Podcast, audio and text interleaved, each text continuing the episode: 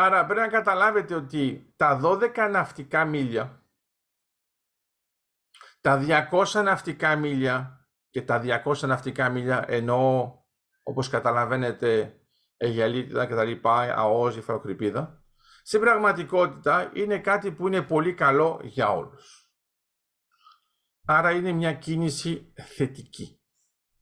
Είναι μια κίνηση στην οποία έπρεπε να ανταποκριθούμε και είχαμε αποφασίσει απλώς ως Ευρωπαϊκή Ένωση ότι θα περιμένουμε να το έχουν υπογράψει αυτό το δίκαιο τουλάχιστον 60 χώρες. Και γι' αυτό η Κύπρος το έκανε πριν από την Ελλάδα. Και το χαιρόμαστε κιόλας. Άρα, τι προσπαθώ να σας πω. Προσπαθώ να σας πω το εξής. Φοβόμαστε στην Ελλάδα το κάσους μπέλι και ρωτάω, γιατί δεν υπάρχει κάσους μπέλι στην Κύπρο; Επειδή φαντάζομαι θα μου πείτε ότι η Κύπρος είναι πολύ πιο ισχυρή από εμάς στρατιωτικά. Έτσι, ε, αυτό. Αυτός είναι ο λόγος σίγουρα. Η Ιωάννης σίγουρα είναι αυτός ο λόγος. Δεν υπάρχει άλλη εξήγηση. Εντάξει. Νομίζω ότι δεν είναι ακριβώς αυτός ο λόγος. Στην πραγματικότητα τι γίνεται; Αν η Τουρκία είχε το επίπεδο βαρβαρότητας που προσπαθεί να πει ότι έχει, θα είχε πάρει και τα νησιά. Αλλά δεν έχει το επίπεδο. Να ξέρετε ότι η Τουρκία δεν είναι καλή ούτε ως γενοκτόνος. Είναι καλό αυτό. Είναι καλό. Εντάξει. Είναι καλό. Ε, και προσοχή, μιλάω για την Τουρκία, δεν μιλάω για τους Τούρκους. Οι Τούρκοι είναι μια χαρά. Μιλάω για την Τουρκία. Η, η νοοτροπία της Τουρκίας ως καθεστώς ε, είναι θεμελιακά λανθασμένη. Θα μου πείτε μήπως μπορούμε να πούμε το ίδιο και με την Ελλάδα. Όχι, όχι. Με την Ελλάδα δεν πάει έτσι, γιατί ε, δεν έχουμε θεμέλια. Εμείς είμαστε οι πεταλούδες. Εντάξει. Δηλαδή, άμα πεις κάποιος σε κάποιον πού, πού έχει θεμελιωθεί η πεταλούδα, θα σου πει τι είναι θεμελιωθεί. Ωραία. Αφού δεν, δεν ξέρουμε εμείς που πάμε, πώς να ξέρουν οι εχθροί μας. Εντάξει. Ωραία. Αυτό λοιπόν είναι το καλύτερο καμουφλάς που υπάρχει. Είναι, βλέπεις ένα αεροπλάνο που κάνει ξέρεις, παράξενες κινήσεις και λες πω, πω γαμάτος πιλότος ε, δεν μπορείς να τον ακολουθήσεις και μετά βλέπεις ότι δεν έχει πιλότο. Ε, πώς να σκοτώσεις τον τύπο που δεν έχει πιλότο; Ωραία. Αν λοιπόν ανησυχείτε για το γεγονός ότι η Ελλάδα δεν έχει πιλότο, να ξανακοιτάξετε μια ταινία αμερικάνικη, δεν έχει πιλότο μέσα στο αεροπλάνο και θα καταλάβετε πώς πάνε τα πράγματα. Σημασία δεν έχει αν έχει πιλότο ή όχι. Σημασία αν υπάρχουν επιβάτες που να είναι πιλότοι όποτε θέλουν. Πάει και με τα καράβια, Δημήτρη. Πάει και με τα καράβια. Απλώς βέβαια δεν έχεις τον τίτλο του καπετάνιου. Σημασία να το κάνεις. Άρα αυτό που έχει σημασία σε αυτό το πλαίσιο είναι α, αλλάζεται, αλλάζεται το ψυχικό σας υλικό. Γιατί εσείς έχετε συνηθίσει να ακούτε ότι εντάξει, σε λίγο θα μας κανονίσουν. Πού να κανονίσουν; Ποιον, την πεταλούδα; Πιάστην πρώτα, να δούμε. Ωραία.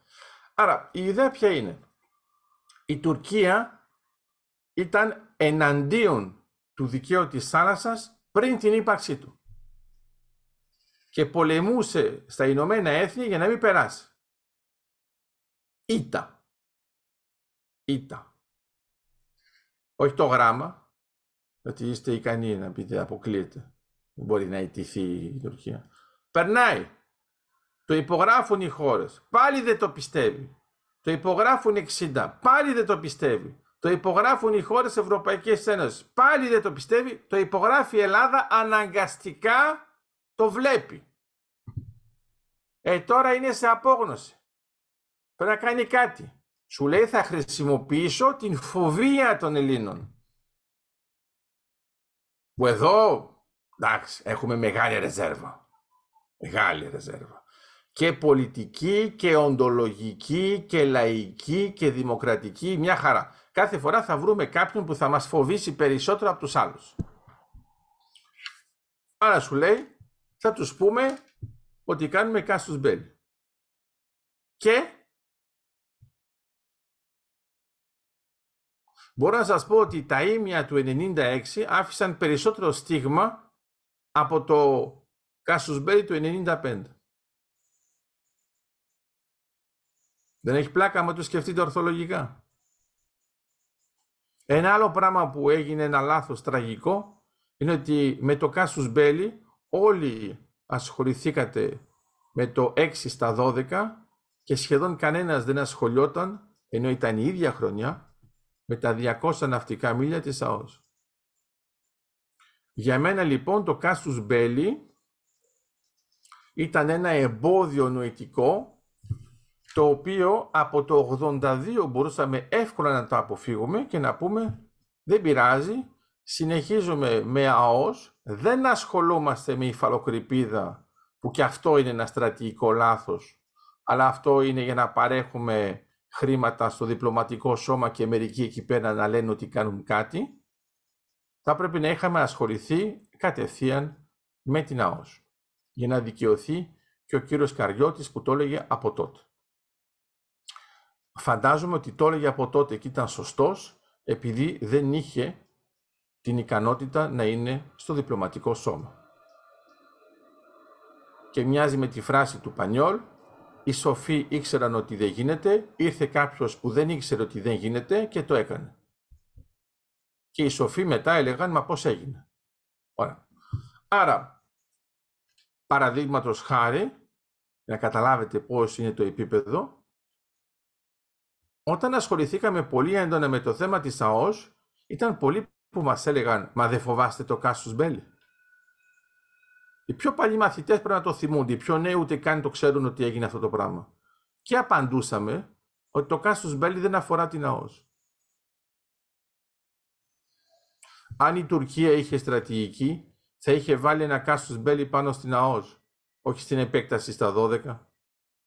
Αλλά πού να φτάσει το επίπεδο εκεί πέρα; Θα μου πείτε, μα πώς να φτάσει το επίπεδο εκεί πέρα, εφόσον δεν ήξεραν ότι εμείς θα το κάνουμε σε κάποια φάση. Καταλάβατε; Δηλαδή η δυνητική απειλή μπορεί να γίνει απέναντι σε μία πράξη, όχι σε κάτι το δυνητικό που θεωρείς ότι δεν θα γίνει.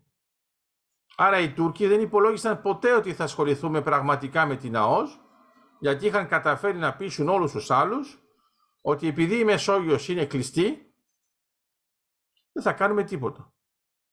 Και από πού έρχεται το σημείο απελευθέρωσης; Από την Κύπρο. Απίστευτο. Η Τουρκία λοιπόν έφαγε άλλη ήττα γιατί έλεγε ότι δεν θα γίνει ποτέ καμία οριοθέτηση εντός της Μεσογείου. Και τελικά την οριοθέτηση την πετυχαίνει η Κύπρος με την Αίγυπτο. Τεράστια σημασία γιατί η Αίγυπτος υποτίθεται ότι είναι παραδοσιακός σύμμαχος της Τουρκίας διπλή ήττα. Δεν ήξερε από πού να ανταποκριθεί. Τόσο πολύ που δεν ήξερε, που δεν ήταν ικανή να βάλει ένα άλλο δυνητικό μετά. Σας το λέω ότι μερικές φορές οι Έλληνες θα προτιμούσαν να ήταν Τούρκοι για να χαίρονται για τα αποτελέσματα που πετυχαίνει η Τουρκία. Εμένα ούτε μια στιγμή δεν μου έτυχε αυτό το πράγμα και πολύ απλά αν γινόμουν Τούρκος, θα ήταν μόνο από εκνευρισμό. Είναι λογοπαίγνιο για τους μαθητές που δεν κατάλαβαν τίποτα. Είμαστε εντάξει, δηλαδή πρέπει να εξηγώ και αυτά. Θα σηκώνω το χέρι όταν έχει λογοπαίγνιο, εντάξει, ωραία. Λοιπόν, άρα ξαναλέω. Ξαναλέω. Έχουμε λοιπόν μια δυνητική πράξη που έχει επηρεάσει την ψυχική μας προσέγγιση για την γεωπολιτική λέγοντας εμείς δεν μπορούμε να κάνουμε και πολλά πράγματα γιατί έχουμε το κάσους μπέλι. Λάθος. Το κάσους μπέλι είναι μια χαρά εκεί που είναι γιατί είναι εντελώς άχρηστο. Άρα όσοι ασχολούνται με το κάσους μπέλι να ξέρετε ότι δεν έχουν ιδέα από κάτι που αρέσει τον Νίκο τον ντεμπονό. Πλάγια σκέψη. Όλη η ΑΟΣ για μένα είναι η εφαρμογή της πλάγιας σκέψης στην αντιμετώπιση ενός μετοπικού προβλήματος που ήταν από το 6 στα 12. Έχουμε τώρα διάφορες αηδίες που μας έρχονται του τύπου άμα περάσουμε στα 12, τα ξέρετε, θα είναι κλειστή η θάλασσα, δεν θα μπορούν να περάσουν, θα πρέπει να έχουμε ένα ειδικό καθεστώς. Κάθε φορά υπάρχει ένας ειδικός και να μας εξηγήσει ότι δεν μπορούμε να κάνουμε κάτι το οποίο μπορούμε και γιατί έχει ενδιαφέρον γιατί ο ίδιος ειδικός ποτέ δεν μας εξήγησε ότι μπορούσαμε να κάνουμε ΑΟΣ. Γιατί με τον ίδιο τρόπο και αυτό το απέφευγε. Άρα φανταστείτε τη ειδικότητα. Είναι η ειδικότητα του αρνητισμού. Δεν γίνεται, δεν γίνεται, δεν γίνεται. Και ξέρετε πώς το σταματάει το δεν γίνεται. Με το έγινε.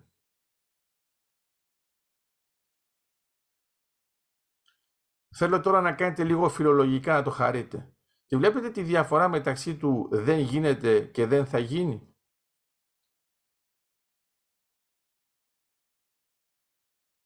Νομίζω πως τη βλέπετε. Στην πραγματικότητα το δεν γίνεται, άμα λέγατε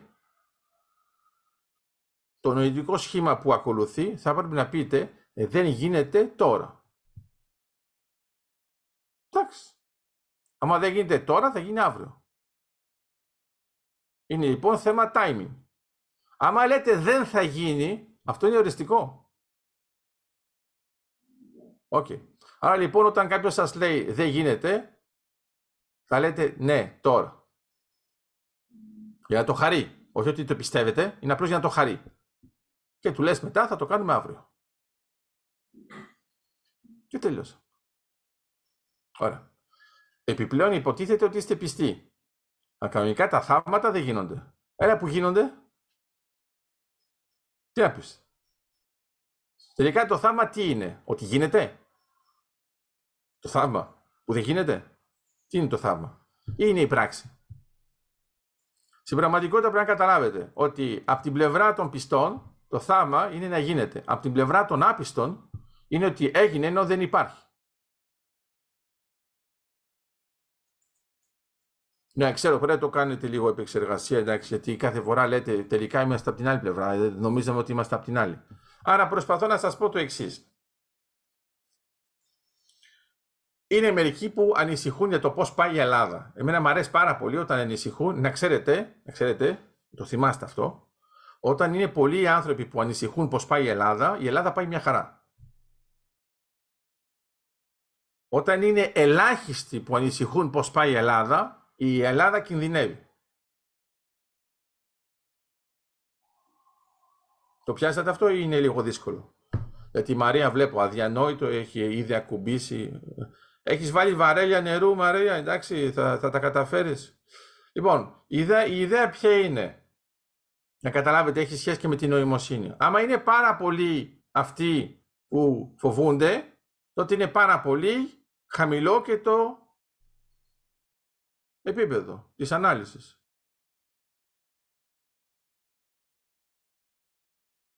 Φανταστήκατε ας πούμε ότι όταν πήγε ο πύραυλος της ε, Ρωσίας πήγαν από της Σοβιετικής Ένωσης, εσείς όλοι λέγατε ότι θα κάνει προσελήνωση κανονικά, έτσι δεν είναι. Όπως το πίστευαν και αυτοί εδώ και 50 χρόνια. Και είδαμε ένα πολύ ωραίο αποτέλεσμα και εμένα μου αρέσει και το timing, γιατί δεν έγινε απολύτως τίποτα, ή μάλλον θα έλεγα ότι έγινε αυτό που είχαμε υπολογίσει ότι θα γίνει. Έχει πολύ πλάκα γιατί μετά, εφόσον δεν έγινε, είπαν ότι και αυτοί είχαν υπολογίσει ότι έχει μόνο 70% κτλ. Έχουν πολύ πλάκα. Πάντως, η Ινδία που δεν το είχε κάνει, το έκανε. Άρα πόσο χαίρομαι που εμείς έχουμε νέα συμμαχία με την Ινδία που κατάφερε να πάει και στη Σελήνη. Εντάξει. Γιατί είναι ωραίο σαν σχήμα. Λες, ε, δεν σου ζήτησα και τη σελήνη. Μα δεν έκανε τη ζητήσει γιατί πήγε ήδη.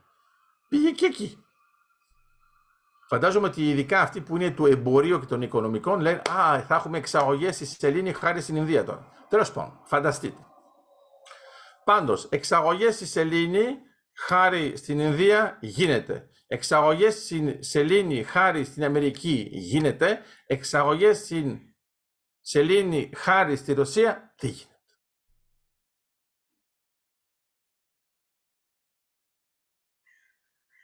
Είναι λογικό γιατί δεν έχει σιτάρι εκεί πέρα. Αλλά τι να το κάνεις το δρεπάνι; Εντάξει. Ωραία. Ενώ το να έχεις μια ρόδα και η αργαλιό, εντάξει, όπως είναι η ρόδα, είναι, αυτό είναι μια χαρά γιατί μπορείς να κάνεις και να κυκλοφορείς. Η ιδέα ποια είναι λοιπόν; Πρέπει να καταλάβετε ότι στην πραγματικότητα η Ελλάδα σε επίπεδο υψηλής στρατηγικής προχωράει θετικά. Θα μου πείτε πόσο προχωράει θετικά, εκθετικά, δεν είπα εκθετικά, είπα θετικά. Άμα ήταν εκθετικά, θα το ξέρετε κι εσείς. Άμα είναι θετικά, γιατί να το ξέρετε; OK. Okay. Θέλω να φανταστείτε τώρα μια δημοσίευση. Τυχαία βέβαια στη Λάρισα. Θα είναι η Ελλάδα προχωράει θετικά. Ποιος θα το διαβάσει; Εσείς. Οι άλλοι θα αδιαφορήσουν. Άμα πω ότι η Ελλάδα προχωράει αρνητικά θα το διαβάσουν όλοι. Σου λέει τι έγινε. OK. Okay. Άρα. Άρα, είπαμε, θυμάστε αυτό που πρέπει να καταλάβετε είναι ότι η Ελλάδα είναι σαν την Αργώ αργοκίνητο καράβι. Αλλά όταν λέμε αργοκίνητο, δηλαδή μυθικά. Μυθικά. Εντάξει. Ωραία. Άρα, άρα επειδή είναι αργοκίνητο, ποιος να καταλάβει ότι προχωράει; Πρέπει να έχεις μια μνήμη που να κρατάει κάποιο ε, ε, χρονικό διάστημα. Να έχεις χρονοστρατηγική στο μυαλό σου και να κοιτάς σε έναν αιώνα, ρε παιδί μου, τι κάνουμε. Εκεί πέρα βλέπεις ότι κουνήθηκε το καράβι. Εντάξει. Ωραία. Όταν λοιπόν είναι τόσο αργό, τόσο αργό, πρέπει να καταλάβετε ότι είναι το ίδιο φαινόμενο με τα τάνκερ, τα ξέρει πολύ καλά ο Δημήτρης. Το πρόβλημά τους δεν είναι να πηγαίνουν γρήγορα, είναι να σταματάνε έγκαιρα. Ναι Μαρία, να σταματάς έγκαιρα, όχι να πηγαίνεις γρήγορα. Γιατί αυτό που ξέρουμε είναι ότι ένα τάνκερ όταν είναι μια χαρά γεμάτο, άμα σταματήσει τα πάντα, θα κάνει 5 χιλιόμετρα αδράνειας. Άρα θα δει, θα δει ότι θα πεθάνει, θα δει, θα βλέπει, θα βλέπει, ξέρω εγώ, θα βλέπει το βράχο στα 3 χιλιόμετρα και θα συνεχίσει την πορεία του, δεν θα μπορεί να κάνει τίποτα. Γιατί έχει τόσο μεγάλη αδράνεια, μιλάμε φούλα, εντάξει, καταλάβετε. Άρα αυτό που έχει πρέπει να καταλάβετε το εξής. Το παίρνουμε τώρα για την Ελλάδα, είμαστε εντάξει. Δεν είμαστε τάνκερ, γιατί δεν έχουμε πετρέλαιο ακόμα. Άρα το καταλαβαίνετε. Αργοκίνητο καράβι, αργό. Σας το λέει κάποιος από την Εολκό. Έτσι για να είναι. Άρα το αργοκίνητο καράβι έχει πρόβλημα που πηγαίνει αργά; Όχι. Ποιο είναι το πρόβλημά του; Είναι να σταματάει εγκαίρω. Ωραία. Το γεγονός ότι πηγαίνεις αργά σου επιτρέπει να σταματάς εγκαίρως πιο γρήγορα. Ε, ακούσατε τη φράση. Το γεγονός ότι πηγαίνεις αργά σου επιτρέπει να σταματήσεις εγκαίρως πιο γρήγορα.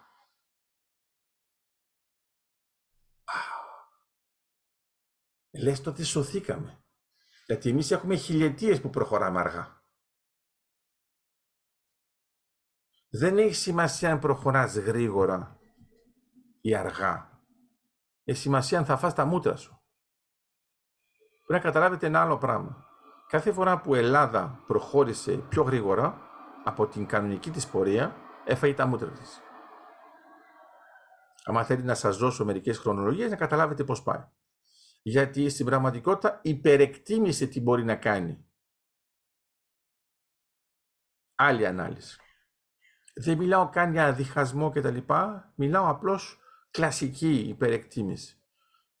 1897, διάφορα τέτοια. Ωραία. Ξανά έρχομαι λοιπόν στην ιδέα. Το πρώτο πράγμα επειδή οι Έλληνες έχουν φιλότιμο, πρέπει να έχουν καθαρό μυαλό. Άμα δεν έχουν καθαρό μυαλό, προβληματίζονται περισσότερο με το μυαλό τους και τις σκέψεις τους, παρά με τον εχθρό. Στην πραγματικότητα οι Έλληνες έχουν τεράστια φαντασία. Άρα δεν φταίνει οι Έλληνες, φταίει η φαντασία. Εντάξει, το λέει και το τραγούδι. Η ιδέα ποια είναι; Άμα έχεις μεγάλη φαντασία, νομίζεις ότι ο άλλος είναι φανταστικός. Το μόνο που έχει το φανταστικό είναι η φαντασία σου. Τίποτα άλλο. Μετά, αν θέλετε να επιλέξετε. Εμείς λοιπόν έχουμε μάθει να ασχολούμαστε συνεχώς με την Τουρκία. Κάνουμε κάτι, τι θα πει η Τουρκία. Δεν κάνουμε κάτι, τι θα πει η Τουρκία. Δεν θα κάνουμε κάτι, τι θα πει η Τουρκία. Ωραία.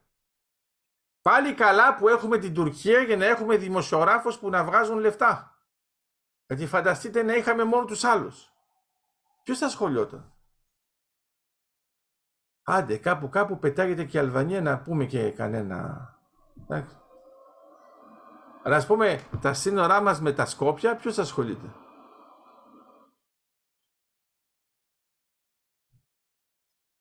Εντάξει. Άντε λίγο με τη Βουλγαρία να κάνουμε κάτι, παιδί μου να πούμε. Τι προσπαθώ να σας πω. Προσπαθώ να σας πω το εξής. Έχουμε μεγιστοποιήσει την εμβέλεια της Τουρκίας, η οποία Τουρκία αποδεικνύει ιστορικά ότι δεν έχει εμβέλεια. Άρα από τις χώρες που είναι γύρω από την Τουρκία, μπορεί να είναι η Ελλάδα που πιστεύει ότι η Τουρκία έχει τη μεγαλύτερη εμβέλεια. Και θα σας πω για ποιο λόγο το κάνει η Ελλάδα. Γιατί μας συμφέρει. Μας συμφέρει να λέμε ότι έχει μια εμβέλεια, γιατί δικαιολογούμε τα λάθη μας.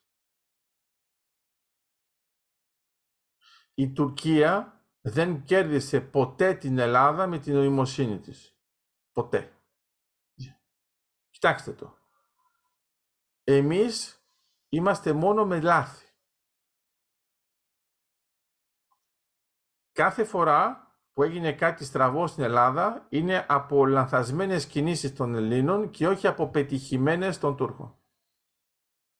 Αν κοιτάξετε άλλους πολέμους θα δείτε ότι υπάρχουν περιπτώσεις που αυτός που έχασε δεν έκανε τίποτα το πραγματικά λανθασμένο, απλώς αυτός που κέρδισε έκανε τόσο καινοτόμες κινήσεις που δεν έπεσε.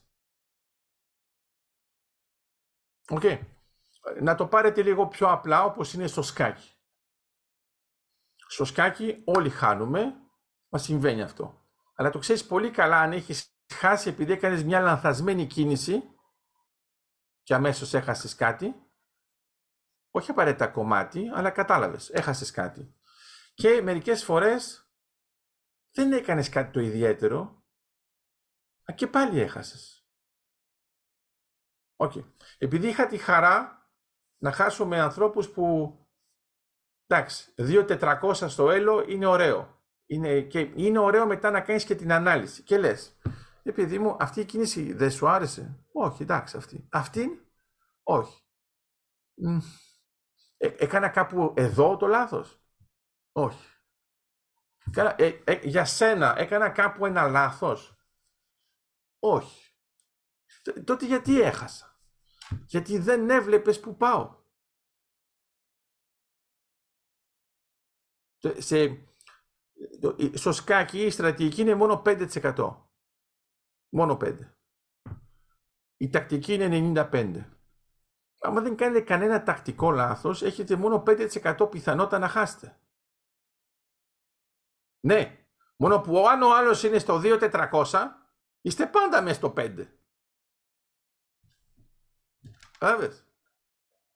Δεν το βλέπετε αυτό με τον καιρό; Λέει καιρός. Κοιτάς τον καιρό, λέει θα βρέξει. Πιθανότητα 2%.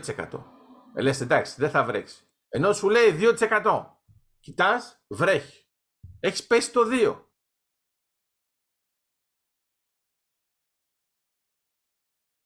Οκ, να το πούμε με χιούμορ. Όταν μιλάτε με το δάσκαλο, πάντοτε πέφτετε στο 1 στα 80 εκατομμύρια. Γι' αυτό σας φαίνεται στραβό το θέμα. Γιατί λες με όλους τους άλλους είναι κανονικό το θέμα. Γιατί εδώ, ε, γιατί φταίς, μίλησες. Γιατί μιλάς. Μην μιλάς. Μην ασχολείσαι με τον τύπο. Κάτσε αλλού έχει τόσες άλλες πιθανότητες να κάνει λάθη. Αυτό που πρέπει να καταλάβετε, αυτό είναι το ωραίο με το θέμα της σπανιότητας, είναι ότι κάθε φορά που την έχετε φάτσα, είστε ακριβώς εκεί που δεν θα έπρεπε. Γιατί όλα τα άλλα που σας έχουν προβλέψει στα κλασικά μοντέλα σας, ε, δεν ήταν αυτό. Το θυμάστε με τον Go, εντάξει, με τον Lee Σιντόλ ο προγραμματιστής του είχε πει να μην παίξει αυτό το πράγμα, γιατί υπάρχει μόνο μία πιθανότητα στις 10.000 να το παίξει ο άλλος. Έλα που το έπαιξε ο τύπος και έχασε, ευτυχώς βέβαια, γιατί έτσι κέρδισε και μια φορά ο άνθρωπος, αλλά βέβαια ο άνθρωπος, αν ξέρετε, κέρδισε από λάθος του προγραμματιστή.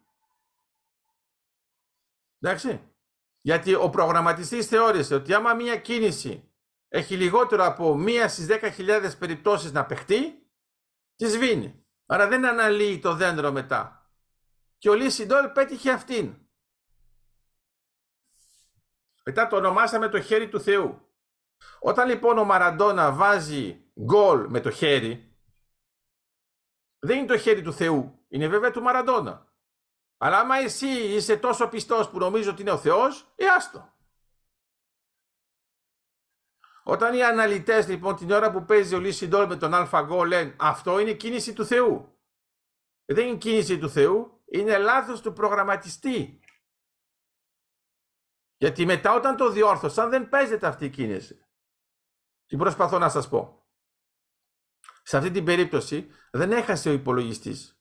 Έχασε πάλι άνθρωπος. Καταλαβαίνετε. Και αυτό αποδείχτηκε μετά γιατί το επίπεδο του έφυγε εντελώς. Όταν του βγάλαμε οποιαδήποτε διαδικασία. Τι προσπαθώ να σας πω. Προσπαθώ να σας πω ότι άμα είστε σε μια περίπτωση, σε μια χώρα, η οποία χάνει μόνο όταν κάνει λάθη. Δεν πρέπει να κοιτάτε τους εχθρούς σας. Πρέπει να κοιτάτε τα λάθη σας. Μόνο που εμείς θεωρούμε ότι, όπως λέει οι άλλοι, ότι είμαστε άσφαλτοι. Πολύ άσφαλτος. Πολύ άσφαλτος. Μπορεί να είναι ο τρόπος που έχουμε τους περισσότερους υδρογονάθρακες. Άσφαλτοι. Το λάθος είναι να θεωρείς ότι δεν θα κάνεις ποτέ λάθος. Υπάρχει μια ολόκληρη θεωρία στα μαθηματικά, όπου κάνουμε αναθεμελίωση και ανακατασκευή, όπου λέμε σε ένα θεώρημα, πες ότι μια φράση είναι λανθασμένη. Τι μένει από το θεώρημα; Έχει ενδιαφέρον σαν concept. Γιατί κοιτάζει την δομή που θα μείνει παρόλο που έκανε ένα λάθος. Μετά έχουμε κάτι χειρότερο σαν τεχνική. Θα αρέσει αυτό στον Νίκο. Δεν ξέρουμε πού είναι το λάθος, αλλά ξέρουμε ότι υπάρχει ένα λάθος. Δηλαδή, φανταστείτε ότι έχουμε πέντε προτάσεις. Δεν ξέρουμε ποια από αυτές είναι λανθασμένη και πρέπει να βρούμε τι θα μείνει παρόλο που μία από αυτές είναι λανθασμένη και δεν ξέρουμε ποια είναι. Και παρόλα αυτά σου μένει ένα θεώρημα. Και λες Παναγία μου πώς το καταφέραμε. Το καταφέραμε γιατί αποδεχτήκαμε ότι υπάρχει δυνατότητα του λάθους. Το πρώτο λάθος είναι να μην δεχόμαστε την ύπαρξη του λάθους. Βλέπετε ότι είναι σχεδόν αναφορικό. Θυμίζει τα προβλήματα του Χίλμπερτ σε σχέση με τον Γκιόντελ. Εντάξει. Ο Χίλμπερ λέει θα υπάρχει κάθε φορά ένας αλγόριθμος να ξεκαθαρίσει ένα θέμα. Και δεν έχει σκεφτεί ότι ο ίδιος ο αλγόριθμος μπορεί να κωδικοποιεί και τον εαυτό του και να μην μπορεί να το πει. Και είναι αυτό που σκέφτεται και ο Γκιόντελ που ήταν πραγματικά ένας εγκέφαλος εκτός κλασικού πλαισίου. Ωραία. Πάμε τώρα να το δούμε αυτό σε πιο πρακτικό κομμάτι στην Ελλάδα. Στην Ελλάδα το πρώτο πράγμα που εκτός από το casus belli που έχουμε ζήσει είναι οι άγονες γραμμές. Συνεχώς. Άγονες γραμμές, άγονες γραμμές, γραμμές. Άρα δεν πρέπει να ασχολούμαστε με τα νησιά μας κτλ. OK. Okay. Τα νησιά μας είναι ο πλούτος μας. Τα νησιά μας είναι η ποικιλία μας. Το ξέρω ότι μερικοί από εσάς είναι χερσαίοι. Βουνίσιοι. Δεν μιλάω στους κριτικούς που είναι το παράδοξο. Αυτοί καταφέρουν να είναι βουνίσι ενώ είναι νησί. Αλλά φταίει το ψαρονέφρι. Ψαρονέφρι, ψαρονέφρι κάθε μέρα, στο τέλος νομίζεις ότι περπατάει το ψάρι. Άρα η ιδέα ποια είναι; Ο κόσμος μας, ο κόσμος μας, για να σας το αποδείξω αυτό, στην πραγματικότητα είναι οι κυκλάδες. Εκεί, εκεί γεννιόμαστε, άμα θέλετε, να το σκεφτείτε ορθολογικά. Εντάξει. Όλα αυτά που βλέπετε, τα κυκλαδίτικα, αυτά τα μάρμαρα, είναι εκεί πέρα. Ξέρετε γιατί; Και αυτό είναι το παράδοξο. Δεν σας λέω ότι ξαφνικά γεννηθήκαμε εξ νύλο. Δεν λέω αυτό. Άρα δεν είναι σαν το πρόβλημα που ξέρετε με τον Παστόρ και με, την, ε, με το αλεύρι που το ανακάλυψαν μερικοί μαθητές. Δεν λέω ονόματα ούτε φίλο για να μην το εντοπίσετε. Εννοώ ότι από τη στιγμή που είσαι ικανός να κάνεις καράβι, φτιάχνεις δίκτυο. Το καράβι, το καράβι είναι η ακμή. Προσοχή. Πολλοί από εσάς νομίζουν ότι το καράβι είναι η εχμή. Λάθος. Το καράβι αν είναι τόσο δυνατό είναι επειδή είναι η ακμή και μπορεί να φτιάξει δίκτυο. Γιατί η ακμή δεν έχει νόημα άμα δεν υπάρχουν δύο κορυφές. Οι κορυφές μπορεί να υπάρχουν, αλλά μπορεί να υπάρχουν χωρίς ακμές. Αυτό θα σας κάνει σκόνη. Υπάρχει, σαν ιδέα, α, τοπολογικά. Η σκόνη του κάτω να πάρει. Αυτό που μας ενδιαφέρει είναι γιατί το καράβι είναι ακμή. Γιατί το καράβι, επειδή επιτρέπει τη μετακίνηση, αυτό που θέλει είναι να πας από το α στο β. Okay. Στην αρχή πηγαίνει από το α στο α. Δεν ξέρει να κάνει κάτι άλλο. Μετά μαθαίνει ότι υπάρχει β. Και μετά μαθαίνει κάτι που είναι πιο παράξενο, ότι υπάρχει το βα. Τώρα να το θέσω λίγο πιο καλά, εφόσον το αναλύσαμε αυτό σαν παράδειγμα, να το χάρη και ο Δημήτρης, το καράβι γεννιέται όταν έχεις στην σύλληψη ότι υπάρχει το ΒΑ.